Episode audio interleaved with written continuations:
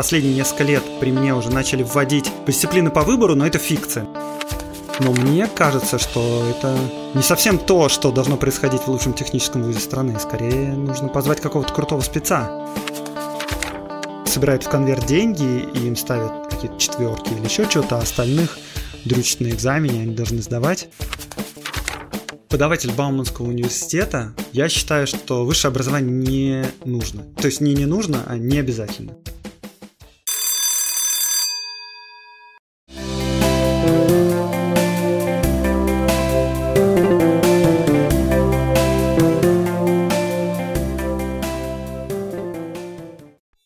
Друзья, привет, с вами подкаст «Проекция бесконечности», и у нас сегодня выпуск будет посвящен образованию. Я очень давно уже готовил этот выпуск. Меня, как всегда, зовут Антон.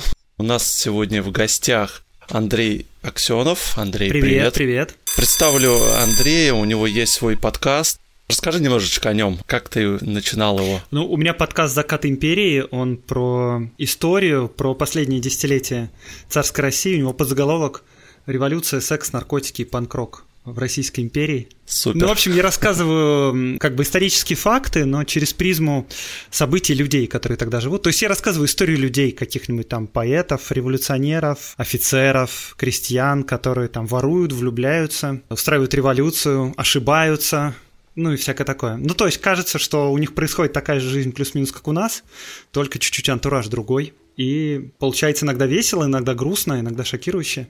Андрей, расскажи немножко вообще о себе, э, где ты родился, чем увлекаешься. В общем, у меня, я тоже иногда начинаю рассказывать про себя, и получается, что так много всего рассказываю. Ну, в общем, я родился, родился в Москве, закончил Бауманский университет э, по, там, по IT направлению несколько лет работал, там, разрабатывал сайты, системно администрировал, что-то такое.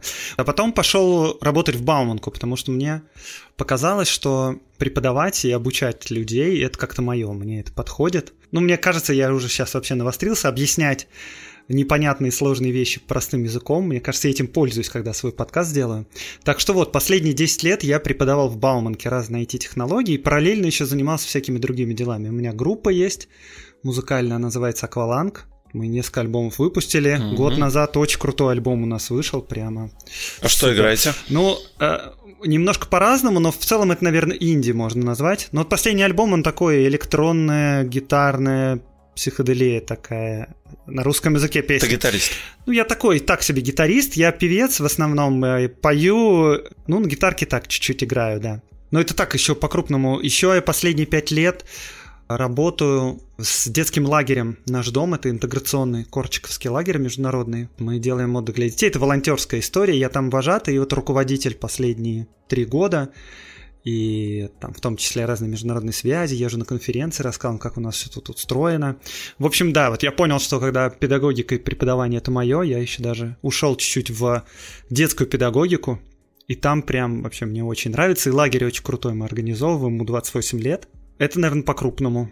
Ты отучился, получается, да, Бауманки, и, соответственно, решил там же преподавать. То есть пришел, наверное, ну, к вашему ректору, да?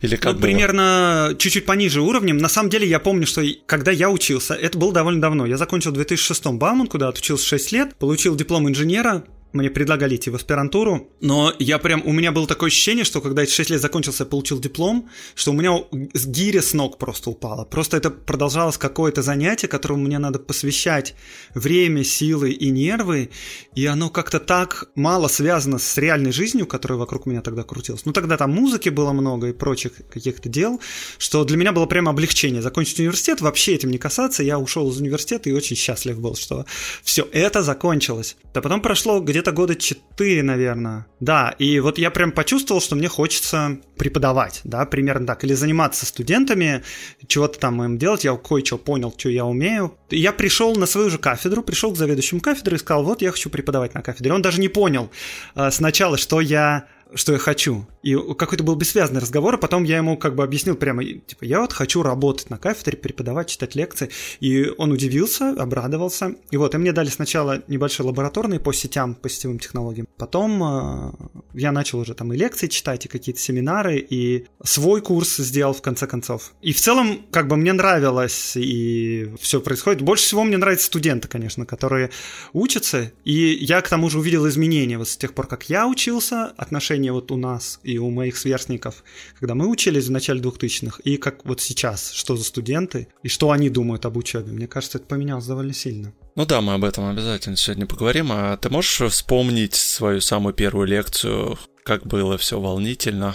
Уже в качестве преподавателя. А, когда да? я был преподавателем. Да, да, самый первый. Слушай, ну, урок. Ну, наверное, мне было чуть-чуть полегче, потому что у меня был опыт публичных выступлений. Мы с группой выступали, мы выступали на фестивалях. Ну, к тому времени мы, по-моему, на большие гастроли не ездили еще, а может быть, уже кое-где поездили. Ну, то есть у меня уже было такое, что я выхожу на сцену, как бы и пою там свои песни или что-то рассказываю, и вот этот весь мандраж, его как бы не было. Проблема была скорее в другом. Это, наверное, какой-то показательно, может быть, для нашего образования. У нас не самый плохой университет, скажу я так скромно.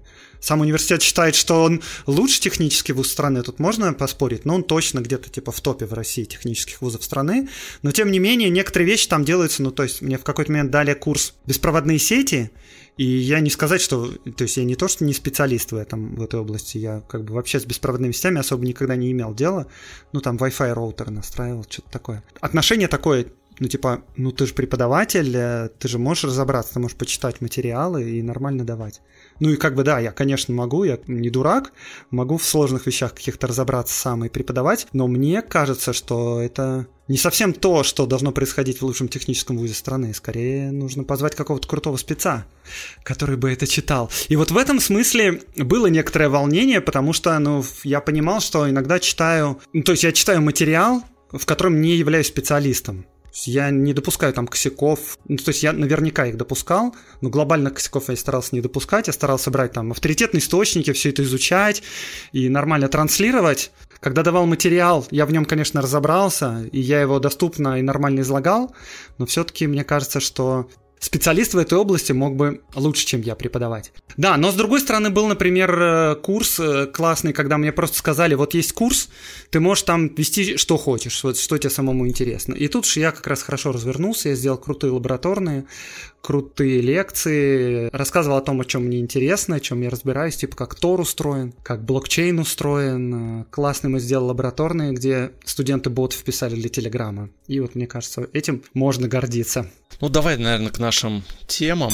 Андрей, у меня тогда следующий вопрос. Вот ценность современного образования в России в сравнении вот с Западом и Востоком, я, насколько понимаю, у тебя, конечно, сравнить не с чем, но у тебя есть свое мнение, насколько ты мне это объяснял, да. Ну да, у меня есть такое мнение, что западное образование предполагает, университетское, предполагает, что студенты могут выбирать себе сами дисциплины. Там, может быть, не с самого начала, да, но с какого-то курса точно. Они сами выбирают набор. Можно предположить, что студент выберет себе совершенно несочетаемые дисциплины, из которых нельзя комплексное знание получить. Но обычно студенты примерно предполагают, что им интересно, берут какие-то смежные дисциплины или идут к крутым преподавателям, которые хорошо дают материалы или интересно дают материалы, и они к ним тогда приходят. У нас все все-таки в университетах. То есть, например, да, в последние несколько лет при мне уже начали вводить дисциплины по выбору, но это фикция на самом деле, потому что фактически выбора никакого нет. Ну, там по бумагам он есть, а так студенты особенно ничего не выбирают. И мне кажется, это наследие советского образования, типа планового такого хозяйства. Например, там, да, построили 10 заводов,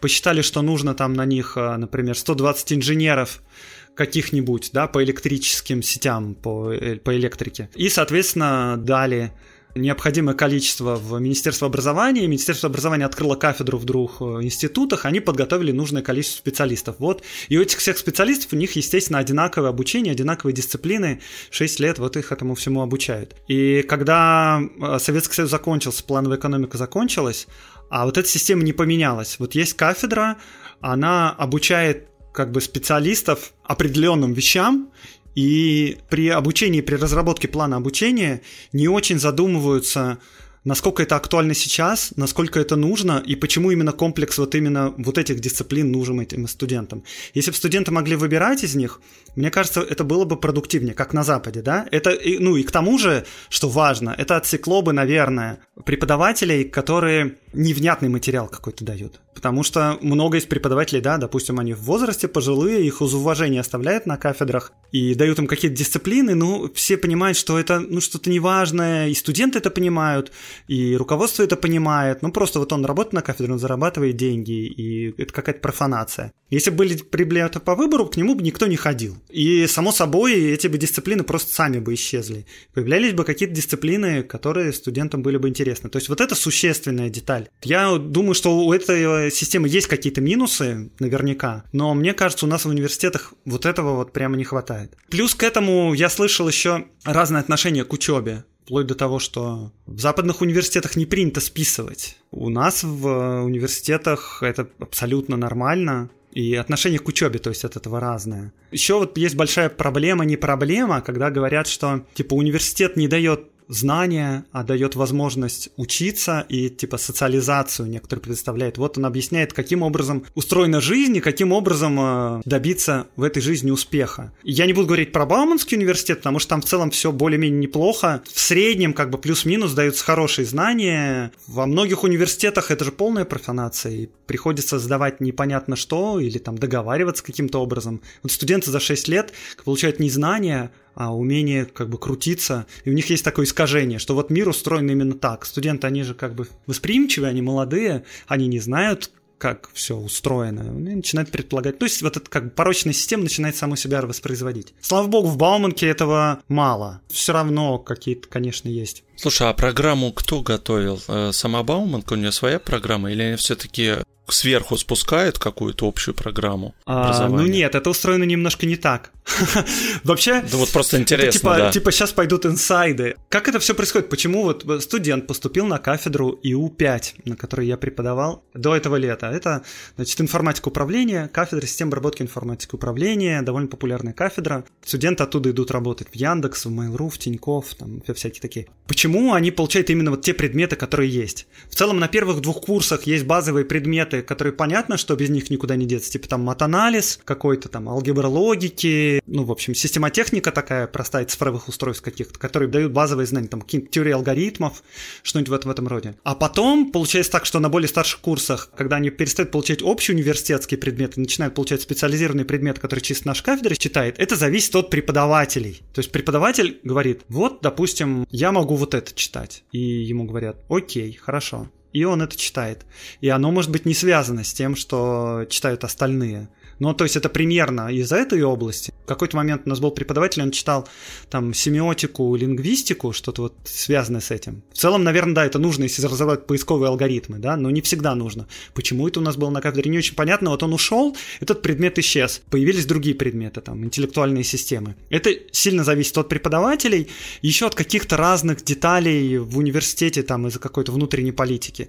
Иногда происходит так, что, по идее, эта программа должна постоянно обновляться, кстати говоря, потому что, ну, это правильно, мир меняется, да, появляются новые технологии, программа должна обновляться, но часто это тоже фиктивное обновление, потому что курс читается тот же самый, но ему дается, например, новое название. Но в целом, получается, не очень связанная история. иногда есть классные предметы. Все стараются, конечно, сделать нормально. Когда какие-то более сложные вещи идут в программировании, чтобы сначала там все научились вообще простейшим каким-то вещам.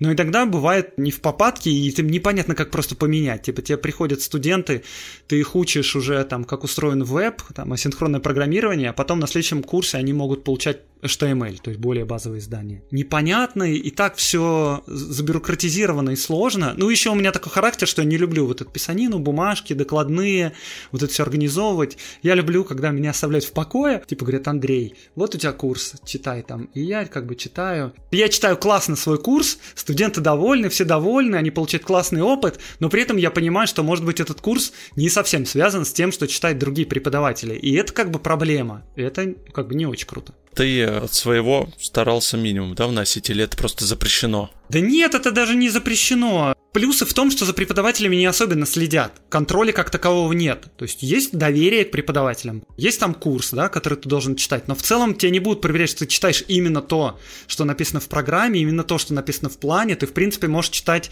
вообще что-то другое. Да, я куда-то в сторону. Другой вопрос, что на экзаменах не, будет. А экзамен тоже я принимаю. Так что в целом я вот что буду читать, то я буду и принимать. Ну, здорово, здорово на самом деле. Ну, я так понимаю, что это не во всех, наверное, высших учреждениях, да? У тебя есть, может быть, там Нет, я подозреваю, примеры? что это примерно так во всех учреждениях. Э, конечно, если это на первых курсах, да, какой-нибудь мат-анализ, то там в целом понятно, что надо читать. Там понятно, что надо научить э, считать там дискретные уравнения или что-нибудь такое. То есть там более-менее понятен курс. На старших курсах, которые тем более все время меняются, все преподаватели сами решают, что делать, что читать, куда развивать в принципе, с одной стороны круто, а с другой стороны, да, получается не очень связанные, может, друг с другом дисциплины. Хотя я подозреваю, что на Западе там вообще совсем могут быть разбросаны они и совсем не связаны. И там уже задача студентов каким-то образом их связать между собой самостоятельность, да, некая больше, чтобы они сами разбирались в теме. Ну, э, в том, чтобы, ну, я не помню, я давно, правда, читал про Стива Джобса, он себе в свое время в университете набрал странные курсы, он вроде в техническом вузе учился, но он, например, пошел на курс по типографике. То есть там, где обуч... типа, показывают, как устроены шрифты, как их писать, там засечками, не засечками, готический шрифт, не готический, как все это устроено. Да, я такое что-то помню. Да, да. и это вообще совсем Читал. никак не связано было с основной вроде как специальностью, но в итоге это привело к тому, что когда они начали с Возняком делать Apple, э, Стив сразу говорил, типа, у нас должны быть на компьютере крутые шрифты это должно выглядеть круто. И он говорил, что это он вынес из этого курса, типа, страсть к эстетике. Ну, в общем, маки-то этим как раз и берут, что у них изначально как бы вот эта эстетика была заложена. И Стив говорил, что эта эстетика к нему пришла из как раз вот этого курса по типографике. Так что в целом сам студент может сам понять и скомпоновать область, которую ему будет интересна, и он сам поймет, как эти знания и эти компетенции будут пересекаться, и почему именно это ему интересно. А, но при этом, получается, сами дисциплины между собой преподаватели вообще могут никак не обсуждать, как типографика связана типа с программированием. Никак не связано. Все читают, что считают нужным. Как ты считаешь, насколько вот сейчас э, образование, оно важно, или в принципе сейчас оно немножко стало обесцениваться в России?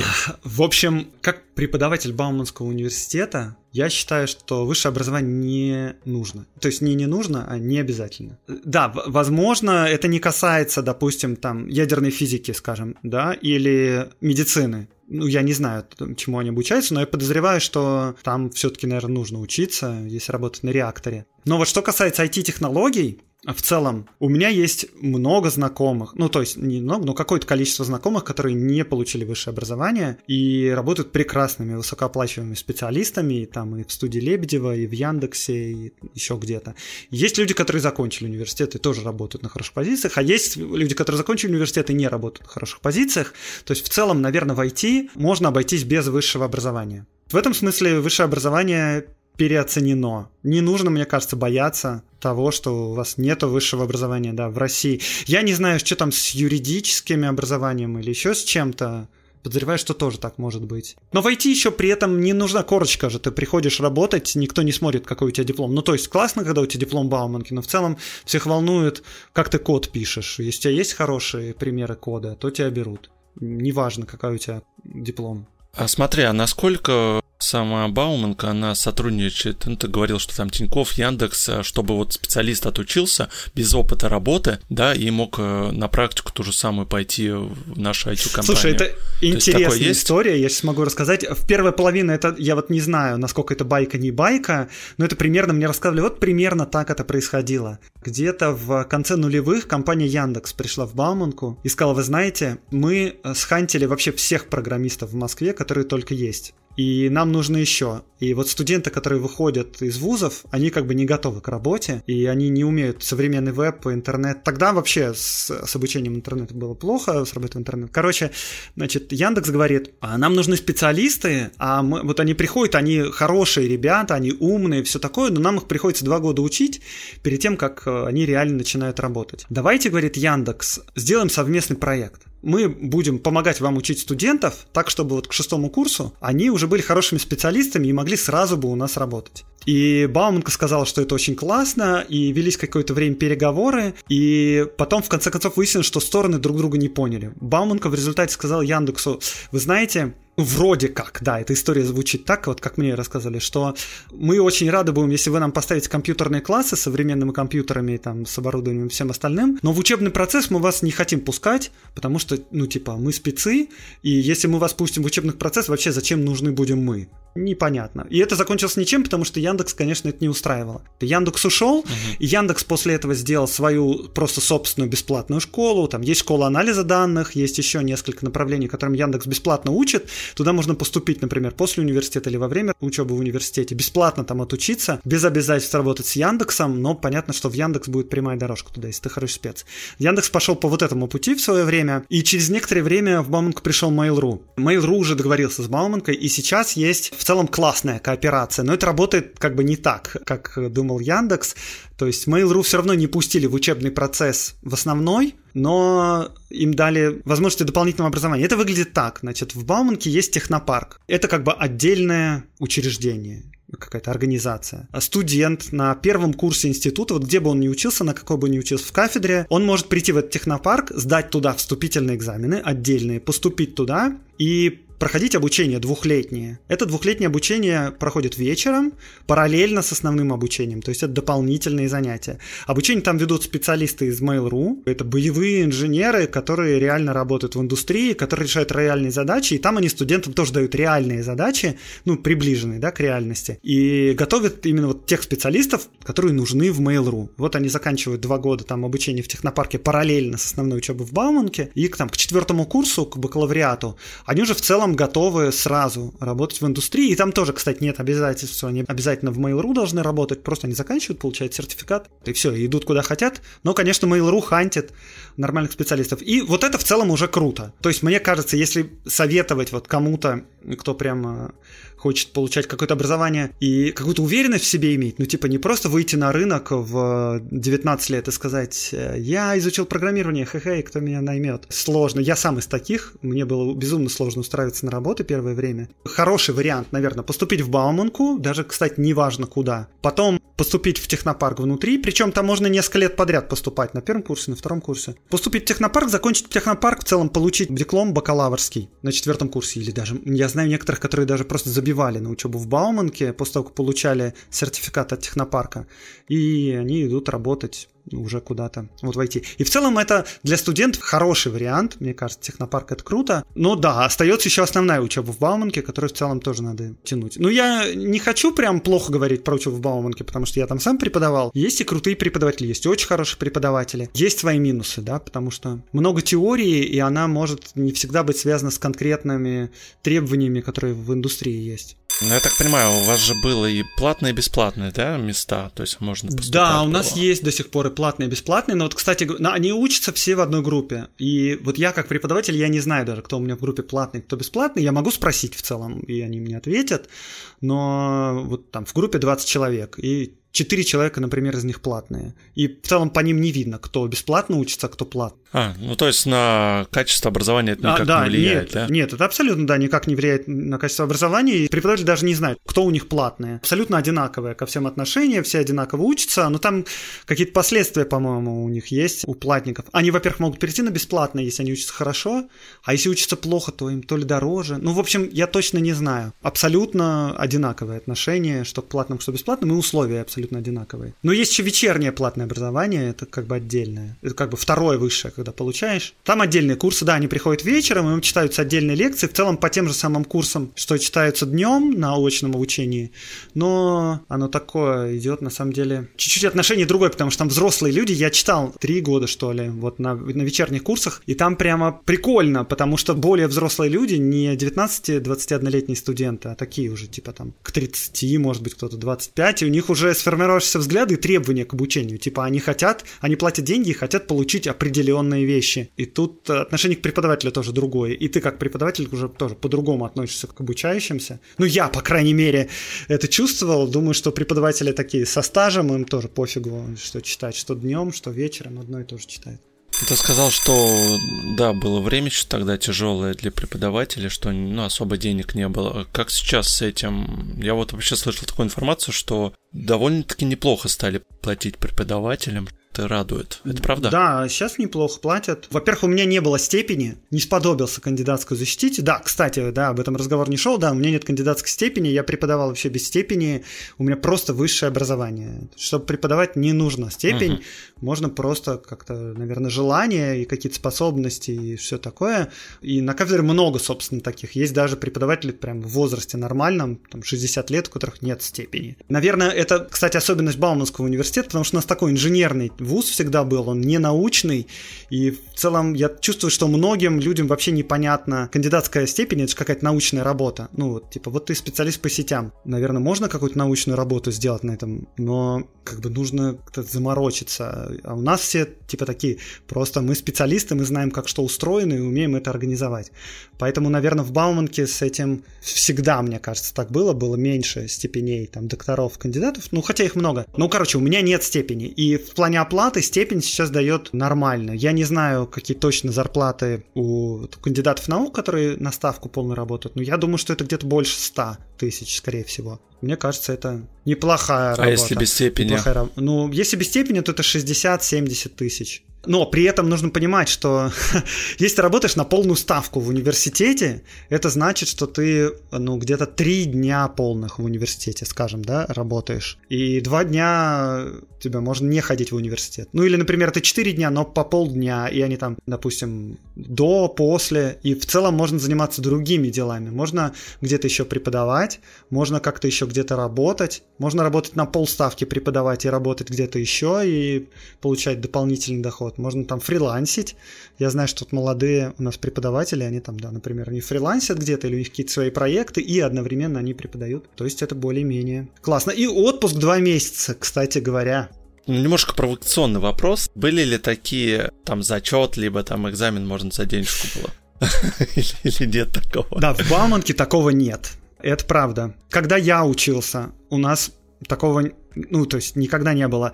Я, ну, так, на таком уровне ходили слухи, что кто-то где-то имел каких-то знакомых в случае каких-то проблем, кто-то где-то по каким-то предметам мог это решить, ну, это прямо, ну, как бы непонятно, насколько это Редкость. да, а насколько mm-hmm. это вообще нет, и насколько это можно было где-то...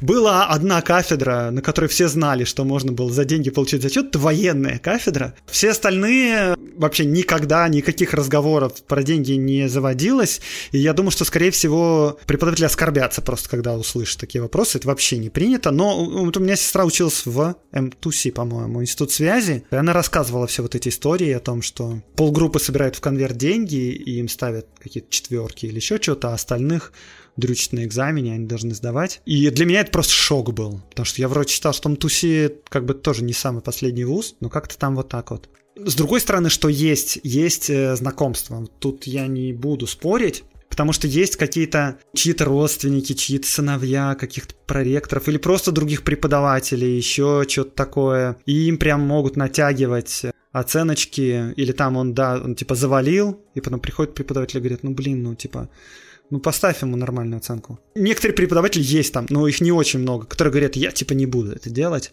Ну и тогда там, например, созывают комиссию, и комиссия принимает. То есть в целом есть такая тема, но это не за деньги, да, это, это знакомство. Или помогать диссертацию написать. Но ну, нет, понимаю, ну вот насчет, ну насчет диссертации я не знаю, вот насчет дипломов абсолютно уверен, что никто из преподавателей дипломы нашим студентам не пишет. Мне кажется, у нас студенты круче пишут дипломы, чем могли бы написать преподаватели, честно говоря. Но в техническом плане. Крутые дипломы, студенты пишут крутые дипломы, реально. Они к четвертому курсу и к шестому курсу, бакалаврские, магистерские дисциплины, они приходят с такими проектами, и ты смотришь, ну мы тебя этому не учили, или каких частей этого мы не учили. То есть они что-то все ищут сами, где-то они то ли работают, то ли изучают, то ли что-то сами делают, и сами фигачат, и получаются крутые проекты. Ну это здорово, вовлеченность просто, видимо, ну максимально. Ну конечно, ну IT просто индустрия, она же такая сейчас, все понимают, что там деньги хорошие, что там хорошие специалисты, что современные знания, и все это интересно. Так что да, все как-то. Наверное, на этом мы во многом держимся. Я думаю, что во многом еще Бамонка выпускает хороших специалистов просто потому, что поступают хорошие умные студенты.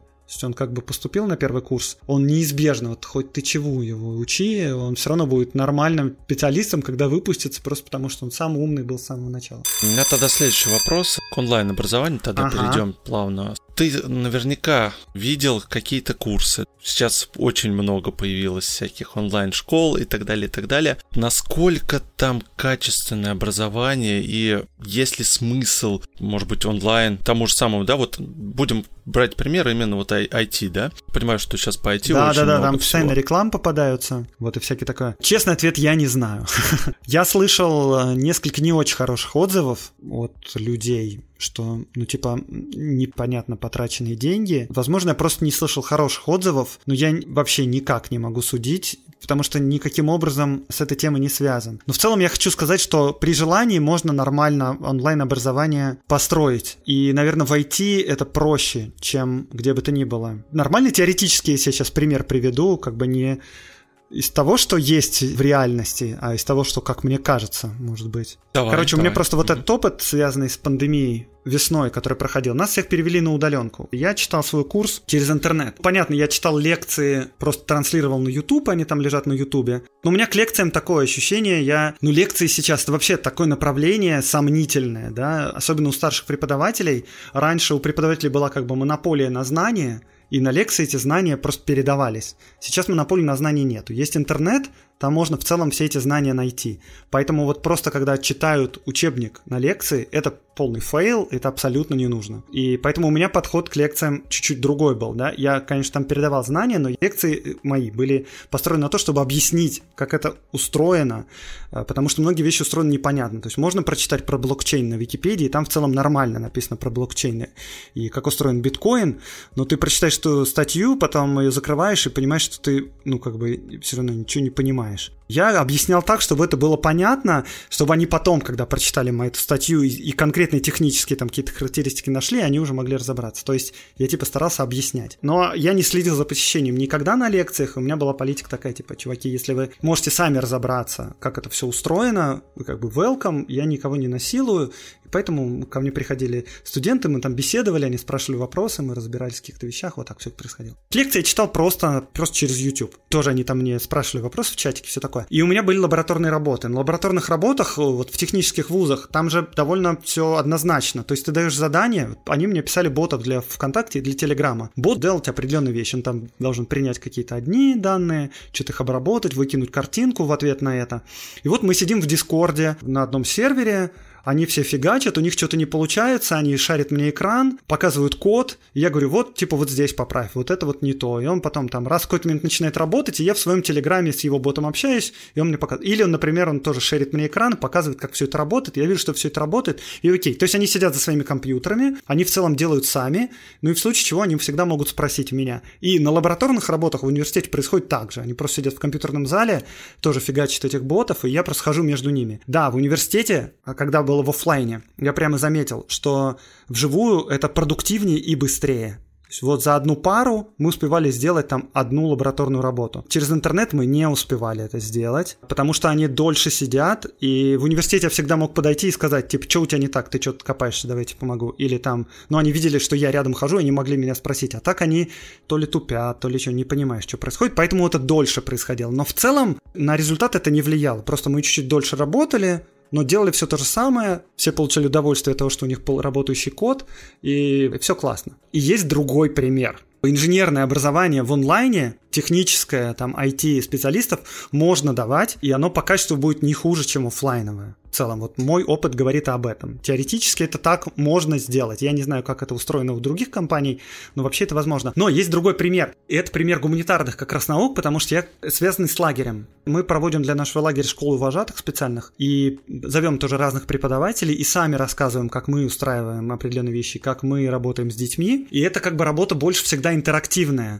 То есть там можно читать лекции, но больше предполагается, что это совместная работа. И вот все мы там тоже сидим в Дискорде, допустим, с девчонками, с ребятами, будущими вожатыми. В целом вся работа, она ведется дискуссией. То есть мы что-то обсуждаем, они делают предложения, они придумывают какой-то проект и потом его презентуют. Но когда все это происходит в, через интернет, это очень происходит непонятно, потому что не видна обратная связь. Ты как бы не видишь людей, не видишь их реакцию, не понимаешь, что им понятно, что непонятно.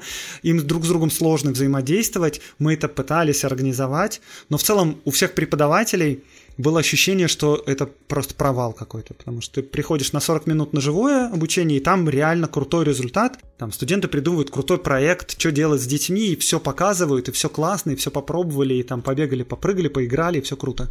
А через интернет это как бы на треть от того, что могло бы быть, получалось тут, наверное, сложно решаемое. Так что мой вердикт такой, что IT в целом можно преподавать, или это будет нормально. Какие-то гуманитарные науки или творческие, где вот нужно что-то такое, то мне сложно представить, как это организовать. Тебе нужно каждому, да, там что-то, если написать, ты же не всегда можешь голосом, да, да там да, позвонить, да, либо да, там да, что-то да. сказать. На это время Да, тратишь, там, стопудово. посмотреть все Да. это. Насколько, на твой взгляд, вот сейчас оффлайн именно заведения, да, наши классические, готовы именно перейти в онлайн? Вот я тоже могу сравнить, наверное, Бауманку и МПГУ, Московский педагогический государственный университет, с которым мы связаны лагерем. Это как бы тоже ведущий педагогический вуз страны, нам номер один. Бауманские преподаватели в большинстве справились с этим. Это как бы звучит не очень круто, потому что это вроде как специалисты в IT, и тут вообще никаких вопросов и проблем не должно вызывать. Но в целом все более-менее быстро освоились, перевели какие-то контрольные работы в виде тестов там на сайт, прикрутили мы тестирование и тестировали через сайт. Что-то, короче, кто в Дискорде делал, кто в Teams, кто где что читал. Но, насколько я знаю, вот так вот лабораторный проводить, как я, через Discord с онлайном общением, так почти никто не делал. Большинство давали задания, принимали потом лабораторные по почте, и потом присылали ответ, типа, вот это неправильно работает, переделывай. И он там пишет еще раз код,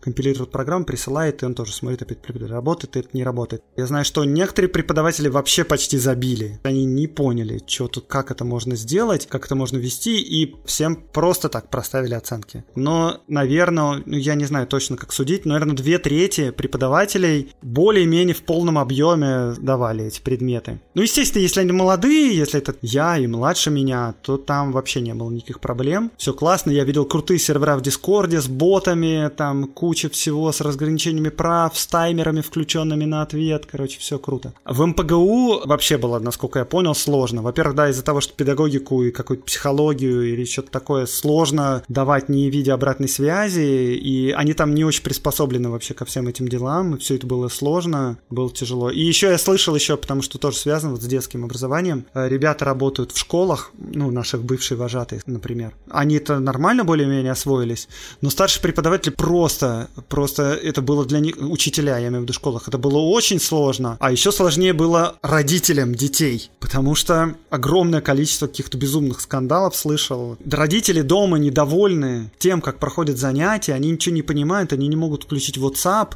какие-то задания, которые даются детям, э, родителям самим нужно было делать. Еще все привыкли, конечно, что они отдали ребенка в школу на полдня или там на день, и вот типа мы отдали ребенка, чтобы его не было дома. А тут он типа все время дома сидит, с этим куча проблем была. Это просто, да, это очень было тяжело родителям, в том числе адаптироваться вот к новым условиям, и да, очень много в интернете, может быть, помнишь, Да, да, да. всяких там мемов, родители орут, там, Да, что да, да, да, там, да, да, да, да. Это ужас. Это было реально испытание для всех. Я чувствую, что родители очень сейчас боятся, что опять наступит удаленка. Да, и мне тоже кажется, вот если сейчас опять случись чего, по крайней мере, сейчас уже есть какой-то опыт Да.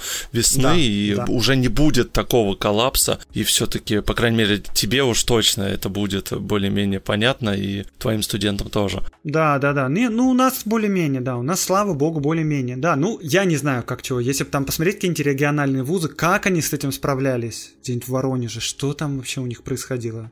Я просто боюсь представлять. У нас-то, ну, я знаю, что, наверное, вот первокурсники, особенно платные первокурсники, на первом курсе как раз, по-моему, вот было в основном преподаватели, которые непонятно было, что им делать и как вообще все это проконтролировать, как провести экзамены, как все это провести. Первокурсники многие вообще не поняли, что происходило в этом году, вот в прошедшем 2020, и что они получили, и что это были за занятия. У нас такое было на кафедре. И, а что творилось где-нибудь, да, в других городах, прям боюсь представить. Не знаю. Исходя из этого, у меня как раз вопрос. Преимущества и недостатки классического онлайн-образования, если все-таки вот их в лоб-лоб столкнуть, но ты уже э, сравнил, да, сказал причину, что гораздо медленней стала принимать работа и вот эта да, обратная связь объективно да, это какая-то. медленнее точно, да. Какие еще, может быть, плюсы и недостатки, вот на твой взгляд? Ну, наверное, если касаться вот именно IT-индустрии, то я скорее скажу, что можно сравнивать. Есть, конечно, плюсы в э, очном обучении в совместном обучении, когда группа сидит. Это правда продуктивно. Они друг другу проще могут помогать. Что-то делается, какие-то проекты совместные. Постоянно можно их проконтролировать, что происходит, где-то помочь, где-то все. Это вот эта работа. При этом они в определенном месте находятся, которое прямо настроено на работу. Просто в какой-то степени это эффективнее. Но, наверное, если это делать на удаленке, то в целом можно добиться тех же результатов, и это будет нормальное образование хорошее. Если вы касаться каких-то других наук гуманитарных, ну то есть, например, да, актерское мастерство явно не получится на удаленке обучать. Это ну, просто, мне кажется, невозможно. Я слышал такие кейсы, пытались даже удаленно учить постригать, маникюр. Ну, то есть это такие вообще профессии специфические. Да, ну и, и здесь, наверное, ну да, и что-то вот посередине есть какая-нибудь, скажем, какая-нибудь психология или какие-нибудь там, где важны групповые какие-то занятия, то, наверное, они вот больше страдают от того, что невозможно проводить, ну, ограничения есть по онлайн-обучению. Но в целом про IT-то можно сказать, что можно вообще без университета получить образование. Можно и просто почитать нормальные книжки, посмотреть примеры, посидеть в... Есть игры, там специально есть какие-то бои, где можно кодом воевать с друзьями и там постепенно обучаться, усложнять задания. И иностранные языки тоже можно в целом изучать. Вот, кстати, да, Puzzle English и прочие вещи. Думаю, что сравнимых результатов можно получить, просто очное обучение, ну очное я выражаюсь, ну типа офлайновое, когда в группе, оно в общем, э, очное обучение офлайновое, оно в целом эффективнее. Но тут еще нужно добавить, что это зависит еще от преподавателей, потому что будут преподаватели, которые онлайн обучение будут делать эффективнее, чем другие преподаватели в онлайне, да. Будут преподаватели, которые онлайн обучение будут проводить эффективнее, чем другие преподаватели офлайновое обучение. То есть очень много зависит, конечно, от людей, которые дают знания. А не кажется ли тебе в связи с этим, что некоторые как раз вот эти профессии, они могут полностью из офлайна уйти? Ты же сама IT, и не будет смысла преподавать в университете это. Ты знаешь, я вот э, хочу пример один привести. Это супер интересный, это даже не эксперимент уже. Очень эффективная школа по обучению образования, по-моему, называется «Школа 42». Как там построено обучение, там вообще нет преподавателей. Там несколько курсов есть. По-моему, там есть какой-то отбор. Ну, в общем, ты туда приходишь, тебя объединяют в группы, например, по 4 человека, и вам дают задание. Вот у вас дедлайн, там две недели. Вам к концу этих двух недель нужно решить определенное задание. Все, вам нету обучения, никто не объясняет, чего делать, у вас просто команда. И студенты гуглят, там у них есть какие-то материалы, у них есть какие-то книжки, они ищут, как решить эту задачу, и в максимально сжатые сроки решают эти задачи. У них там есть некоторая система менторства, когда старшие студенты определенное время должны тратить на младших студентов. Типа они собираются вместе, и младшие спрашивают, мы не поняли, как вот это решать. И он им говорит, тут типа гуглите то-то, то-то, вот эти статьи почитайте, и вот это вот так вот решается, есть такие-то методы. И они такие, окей. И дальше фигачат сами. Вот они решили одну задачу в очень сжатые сроки, потом дают следующую задачу, следующую задачу, и они как бы обучаются сами в группе с минимальной поддержкой от э, старших студентов, и мне кажется, есть тоже менторы, да, которые приходят на помощь в определенное время, но если там есть преподавательский состав, то он минимальный, или, по-моему, даже его вообще нету. И это очень эффективная школа обучения за счет еще вот очень сжатых дедлайнов и высокой нагрузки. Там выживают как бы не все, но те, кто выживают, их просто, просто на расхват сразу же забирают в Швейцарию в офисы Гугла. Все очень круто. Она, по-моему, появилась во Франции, но сейчас в России тоже есть. Вот это супер эффективная и в целом офлайн-то тоже не особенно и нужен. Все, что можно сделать, все можно делать в онлайне, просто сидя в интернете. И, возможно, будут вот такие эксперименты. То есть сейчас, когда произошла удаленка, и возникло вот это, как нам то, что было в офлайне, перенести в онлайн. И все стараются то же самое, что они делали в университете, скажем, на курсы. Они стараются то же самое сделать только через компьютер. Но, возможно, нужны другие подходы вообще какие-то неожиданные, когда школа 42 или что-то, что мы не можем себе представить. Когда первые машины делали, их делали похожими на кареты, но потом поняли, что автомобили должны выглядеть по-другому. Ну и, возможно, онлайн-образование просто оно должно по-другому быть, выглядеть не как университетское. Это мне пришло сейчас в голову только, кстати говоря. По ходу беседы. Основные вопросы мы с тобой разобрали. У меня вот осталось парочку вопросов, я думаю, на после шоу. Ага, для Патреона? Для Патреона, Привет, Patreon. да, сделаем. Да, да, да. Спасибо, Андрей, что пришел в подкаст проекта бесконечности. Мы говорили про современное образование, чуть-чуть затронули советское образование, онлайн-образование, поговорили про удаленку, как было тяжело переходить многим или не тяжело. И у нас в гостях сегодня был Андрей Аксенов. Андрей, спасибо еще да, раз. Да, спасибо, что позвали. Всем привет и до свидания. И до новых встреч, да. Пока-пока.